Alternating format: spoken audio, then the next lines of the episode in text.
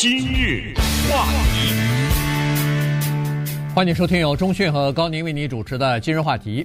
在这个短视频当中啊，比如说是 TikTok 啊，是 Instagram 啊，呃，这些上头呢，有可能你看到过 Hannah Williams、啊，这个二十七岁的女性呢，她在街上呢，一般都是和陌生人呃问一些呃敏感的问题啊。所谓的敏感问题，就是你是从事什么行业的，每每年的薪水是多少？他就问这个啊，因为呃，我们都知道，在美国的企业当中。这是一个禁忌话题，大家都不知道，呃，对方赚多少钱。哪怕是一个公司里边，在一个办公室里边工作的人，基本上也都不太清楚，呃，这个你隔壁那个，呃，就是一起和你工作的那个人，呃，薪水到底是多少啊？所以这个事情呢，一开始看上去呢，似乎是有点无厘头，但是实际上呢。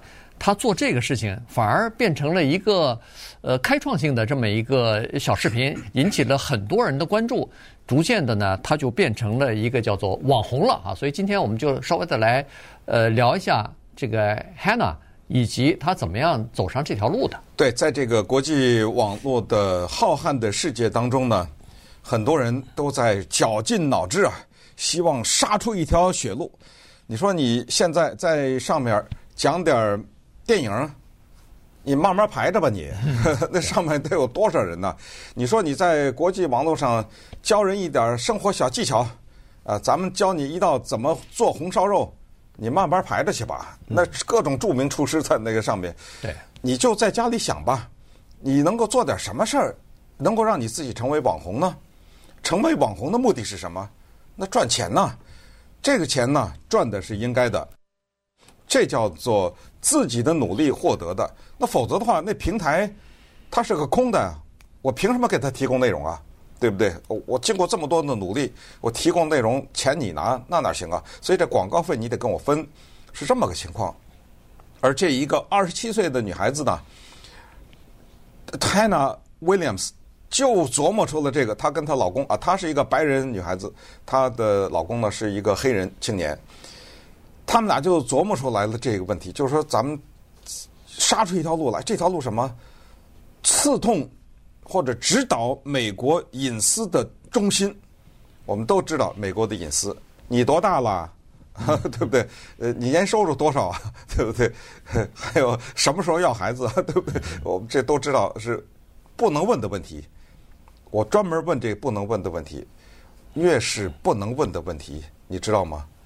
越有人想知道答案，所以在这种过程当中呢，他就成了网红。而且关键，这里面反映出另一个问题：一个人为什么愿意把自己的薪水，第一讲给大街上一陌生人呢？嗯。第二，他知道这个陌生人拍出来以后，他的薪水是公布给了全世界啊，他为什么要讲啊？这就反映出这国际网络的另外一个。重大的心理学方面的一个特征，就是人类有一种分享的按捺不住的一个强烈的欲望。你到那网上去看看，在 YouTube 上你看看，你还能想到这个世界上有什么不分享的吗？对不对？什么隐私啊？不妨告诉大家，在那个网络上各种语言的分享自己的性经历的人。那是大有人在啊，呃，极度的这种隐私的东西，所以 Hannah Williams 成功了，成功成什么样子呢？人家成百万富翁喽。对，呃，年收入可以到达到百万啊。待会儿我们会稍微的讲一下，因为他在一个视频啊，就是最观看人数、点击人数最多的他的那个视频，不是看别人赚多少钱，而是想看 Hannah Williams 他们夫妻俩。进入到这个行业做网红以后，去年赚了多少钱啊？所以这个挺有意思。你看啊，这个呃，有的人他自己赚了这个钱呢，别人也不能说，在公司里头，同事也不相互相互之间也不能问，哎，他就愿意跟一个陌生人去讲。哎，一个陌生人，你仔细想想。一个人走到你面前，麦克风就在面前，说：“对不起，我我们是在做一个采访和，街头陌生人的采访。你能不能告诉我你从事什么行业？你能不能告诉我你赚多少钱？”哎，就是有一些人，他就愿意把自己的这个和那个我刚才所说的和你同事没有分享的东西，他就愿意再给陌生人去分享啊，这个挺有意思的。你比如说他。一开始的时候呢，Hannah 她是呃弗吉尼亚州的哈，所以呢，她一开始所采访的对象都是在首都华盛顿的啊，在 DC 的，呃，那他采访这些东西出来以后呢，其实每个人想看的原因是，他想要比较一下我现在从事的工作，我的收入在同行里头大概是属于什么样的水平，和别的人比是呃处于呃比比你高还是比你低？哎，大家都想有这种。呃，窥探别人收入的这个这个心态哈。对，咱听段录音吧啊，咱们看他的街访啊，说了半天，咱们听一听他实际的街访的情况。I'm a travel nurse. How much do you make? So my salary fluctuates. Last year I made 150,000 and this year I should hit 240. So when you're a travel nurse, you have two different types of income. You have an hourly rate and then you get a stipend for living accommodations. Okay. So that's why you end up taking home so much. 呃，他在街上拦截了一个黑人的女性啊，这一位呢是一个叫做旅行护士。嗯，啊，这位旅行护士呢，他就说了，他说我去年呢十五万，不过呢今年我会赚到二十四万。然后接下来的解释，他为什么会呃钱赚的这么多？他说，因为啊，当你是护士的话呢，你在一个地方。就待着，但是如果你是旅行护士的话，它这里面有一部分叫做旅行的补贴。它作为旅行护士呢，它的薪水是浮动的，呃，时高时低的。但是增加了旅行这一部分以后，哇，那一下子呢也就上上去了。再听听这位。I work in a psychiatric hospital. I was in charge of bringing all the different interpreters. Mind sharing how much you made before you retired? Uh, when I started my job, I was hired with thirty-five thousand dollars, and I ended with forty-two or forty-three thousand dollars. After fifteen years. 这人，他要不说他都不知道世界上有这份工作哈。他是在一个精神 病医院里面。雇用翻译的人啊，不是他他自己不是翻译啊，他是雇那种翻译，因为可以想象，在这个精神病院里面有讲各种语言的人啊。对啊，他就是那个，你听他自己讲英语都有那个口音的啊。他是这个三万五，然后进去的时候三万五，十五年了，嗯，四万二，对啊，就这么一个情况哦。原来世界上有这么个行业，然后是这么一个收入的情况啊。再听听呃这一位啊。I am coaching men's volleyball. I was playing volleyball and then I start coaching volleyball. How much do you make doing what you do? It is around 70,000. Do you feel fairly compensated? I feel fairly compensated, but cost of living is high and so, you know, it is not so easy, but it's okay. 啊，这些人都是挺朴实的哈。呃，干什么的呢？我就是一个的排球教练啊。这当然不是国家的排球教练，这个就是一个呃，可能高中啊什么这么一个。对。那请问您收入多少？七万。 啊，以前呢，我是个打排球的，那后来呢，我就变成排球教练了，年薪七万。那这女孩子就问他说：“那你对这个七万，你觉得你满意吗？你觉得公平吗？”呃，他说还行吧。呃，只不过呢，现在等于是物物价什么的啊，都有点贵。嗯，但是凑合吧，哎，还是也能活的啊。那么当然，这就是他成为网红，都是上百万的人看呐，他这个累积的可能都超过上亿了哈。那么接下来。众多的人就要求了，你一天到晚访问别人，我们想知道你赚多少钱。那等会儿呢，就告诉大家，这对夫妻他们的钱是怎么赚的，赚了多少钱。但是，这个钱它背后还有哪些投入？今日话题，欢迎继续收听由钟讯和高宁为您主持的今日话题。这段时间跟大家讲的呢，是一个网红哈，他叫 Hannah Williams 啊，他这个在。呃，网上呢一开始啊，就是问路上的街人啊，就是一般的陌生人吧，问他们从事什么样的行业工作，然后每年赚多少钱。然后呢，他当然后来就建立了自己的这个数据库啊，他把这个项目呢。就叫做透明收入街啊，就是这个透明薪水街，或者这这么这么一个名字啊。这样的话呢，有很多人就愿意把自己的这个收入的这个秘密啊，等于是隐私啊，等于是分享出来。你比如说，我们就知道了哦，在亚特兰大的一个狗美容师啊，光给给狗剃毛啊，这个。就是洗洗澡啊，这些美容师啊，每年的薪水大概是九万块钱。在迈阿密的一位纹身艺术家啊，就是给人身上呃刺打刺青的这些这些人，呃，收入在亚在迈阿密是二十五万。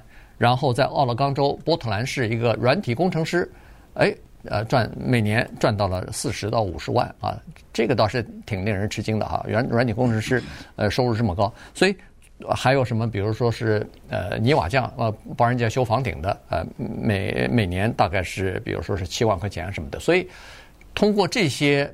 陌生人，各个不同领域、不同行业的人，把自己的薪水分享出来之后呢，其实，呃，第一是薪水从慢慢的从这个薪水透明啊，朝这方面在努力哈，呃，然后也是让大家了解自己的薪水是不是在这个行业里头偏低或者是偏高。这个人呢，他之前呢是跟政府签约的一个公司里面的一个数据分析师啊，这个可以想象嘛，这个就是坐在电脑以前，呃，电脑前面研究这些数字啊什么，做一个这么分析员，哎，收入应该也还不错，十一万五年薪，二十来岁不错了，对不对？哎，但人家就是有心，呃，他就觉得在这个网络这么爆红的年代，他应该在里面嘎一脚。那她老公呢，也是一个。年薪并不高的一个人啊，我大概五六万吧，这么一个拍录影的哈，就等于是她老公拍呗。对，对，她她老公就是那摄影师，他们俩就商量，呃，说这样吧，咱们有一想法啊，咱们就在大街上拦截着问人家收入，你能想象他多少次被拒绝吗？嗯，对不对？对，凡是被拒绝的，咱就看不见了。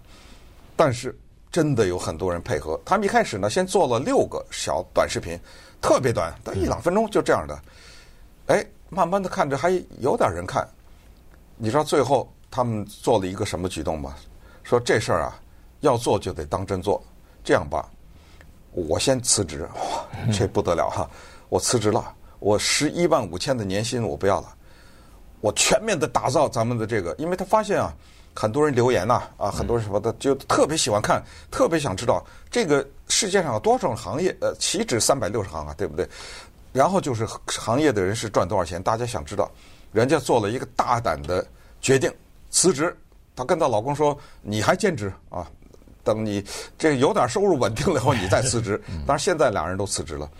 经过一段时间的努力，他们拍了数百个视频，总收视率超过了十亿啊！哎呀，这也是真的是不得了哈！随随便便有一些视频就是百万的这样的人。那当然，钱也就来了。于是，在大家的呼吁之下，他们两个人刚刚做了一个视频。刚才说了，他们的这个专栏节目叫做《薪资透明街》啊，在这个里面，他们正式的向所有的人公布了他们两个人的收入和花费。这个视频十分二十一秒啊，这个视频呢，又是有很多人看。这两个人呢。以极为诚恳的态度，我特别觉得他们这个做得好啊！就向世人公布了他们的收入。二零二三年，他们的收入是一百万零四万三千七百四十块钱。嗯，一百零四万三千七百四十块钱。你一听，就在街上这么拍一拍，就赚一百万。这钱赚的也太容易了吧！接下来在这十分钟的视频里面，他们告诉你这个钱来之不易。嗯，首先他告诉你这钱是哪儿来的，呃，有什么赞助的？对，呃，有什么叫做带货呀？品牌合作嘛？啊，品牌合作呀，什么什么的啊，这个背后的劳动，然后再告诉你，你听着是一百万，咱们来听一听他的。时间原因，我不给大家放录音了啊，就听一听。他这个钱是怎么花的？他这一百万落到他口袋里是多少？首先，公司员工的薪水就这俩人呐，哪可能啊？对，他有个团队了。当你做大了以后，哪有可能你这里只有俩人呢？团队的薪水扣出去了，这个薪水当中，他们夫妻两人呢，太太是十二万五千，先生是他自己说的是五万五啊，但是。有的报道是六万五，哎，文字记录是六万五。呃，但是在视频里面，这个黑人的老公呢，他说我是五万五，为什么呢？他说因为真正的大量的投入是我太太，呃，所以我们之前说好的啊，咱们就是把话说清楚，这成立公司了嘛，谁拿多少钱上的？然后他们有一个叫做社交平台管理团队，这个团队包括一名会计师、一名律师、一名新闻发布员。一个网站为网站内容公布员，就这个团队，社交媒体团队，他们的给这个团队的支出在二零二三年三十六万一千零五十八块钱。嗯，这不是他的啊，这个给砍下去了。再看，他们成立了一个网站，一个网站得有一个团队经营、团队管理。二零二三年这个网站的团队管理费。二十一万五千七百七十块钱，又下去了，这一百万刷刷的往下减呐。对对。再往下，marketing agency 就是什么？叫做一个市场推销部。你什么叫市场推销部？哦，这儿有一个品牌找你合作，谁呀？你是？嗯。总得有一个公司去找那个品牌去啊，要把你跟那个品牌连在一起啊。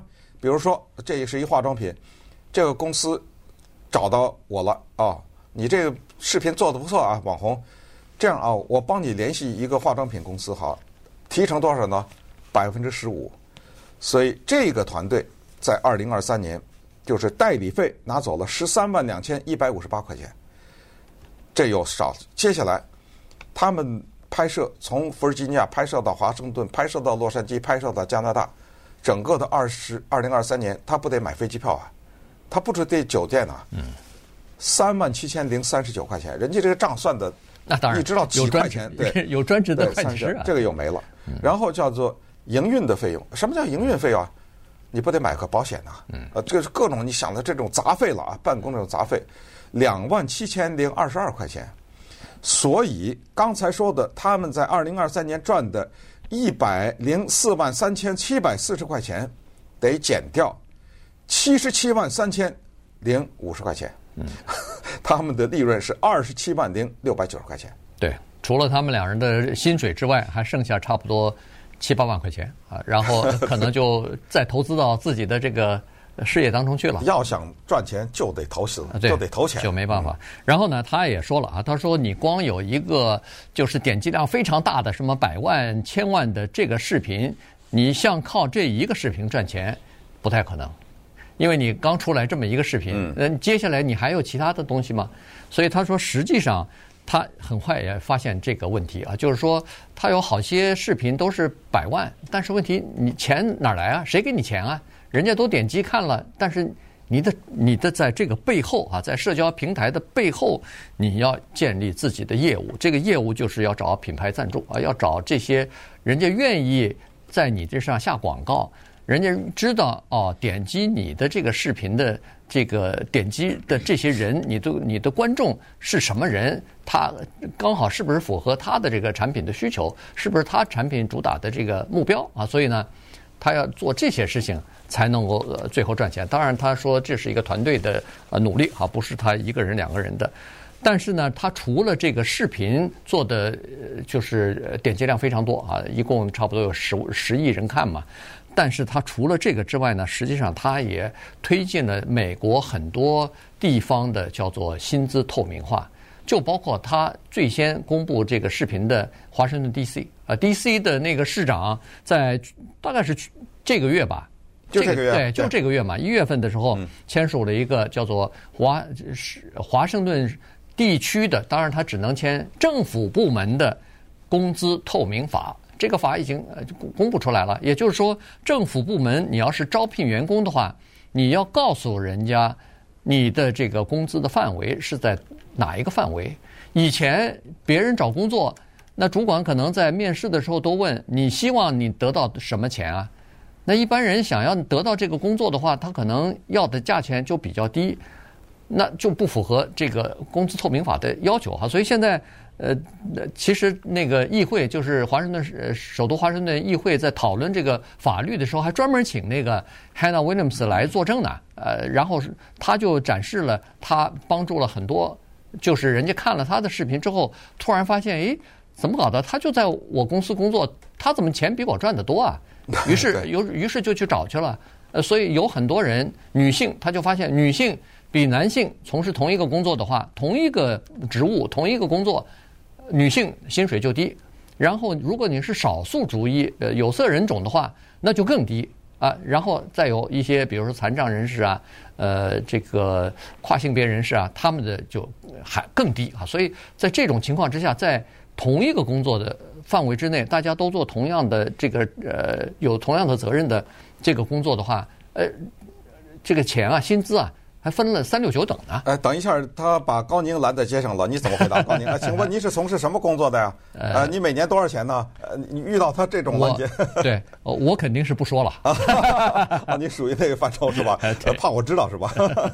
呃，其实呢，刚才讲过，他们不是一个简简单单的刺探别人的隐私而已，确实是他们对社会的贡献很大。首先，刚才讲过，他们有一个点击率非常高的网站。这个网站就是他的这视频的名字，叫做 Salary 薪资 Transparent 透明 Street 街道啊 dot com 就在这个。你知道这个网站现在对美国的贡献是多大吗？那个上面列的何止是上千个不同的工作呀？它成了现在很多的美国人找工作的一个指标。